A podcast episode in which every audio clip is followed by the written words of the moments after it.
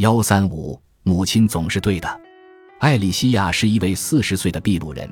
一年前，她从利马搬到了洛杉矶。她一直坚持传统饮食方式，把藜麦当作主食。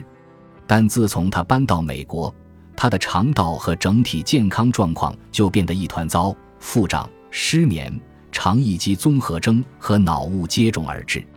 最终，她不得不向我寻求帮助。当我告诉他不推荐食物清单中包括藜麦时，艾莉西亚大吃一惊。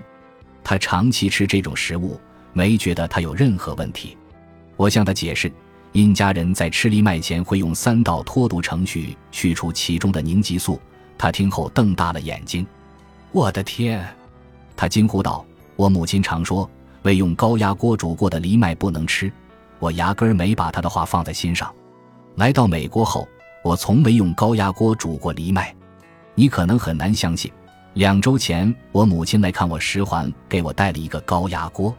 她是对的，但我之前总以为她太老派了。六周后，我如期接到了她的电话：“你和我母亲都是对的。”艾莉西亚告诉我：“我的身体已经恢复正常了。我爱高压锅。”本集播放完毕，感谢您的收听，喜欢请订阅加关注。主页有更多精彩内容。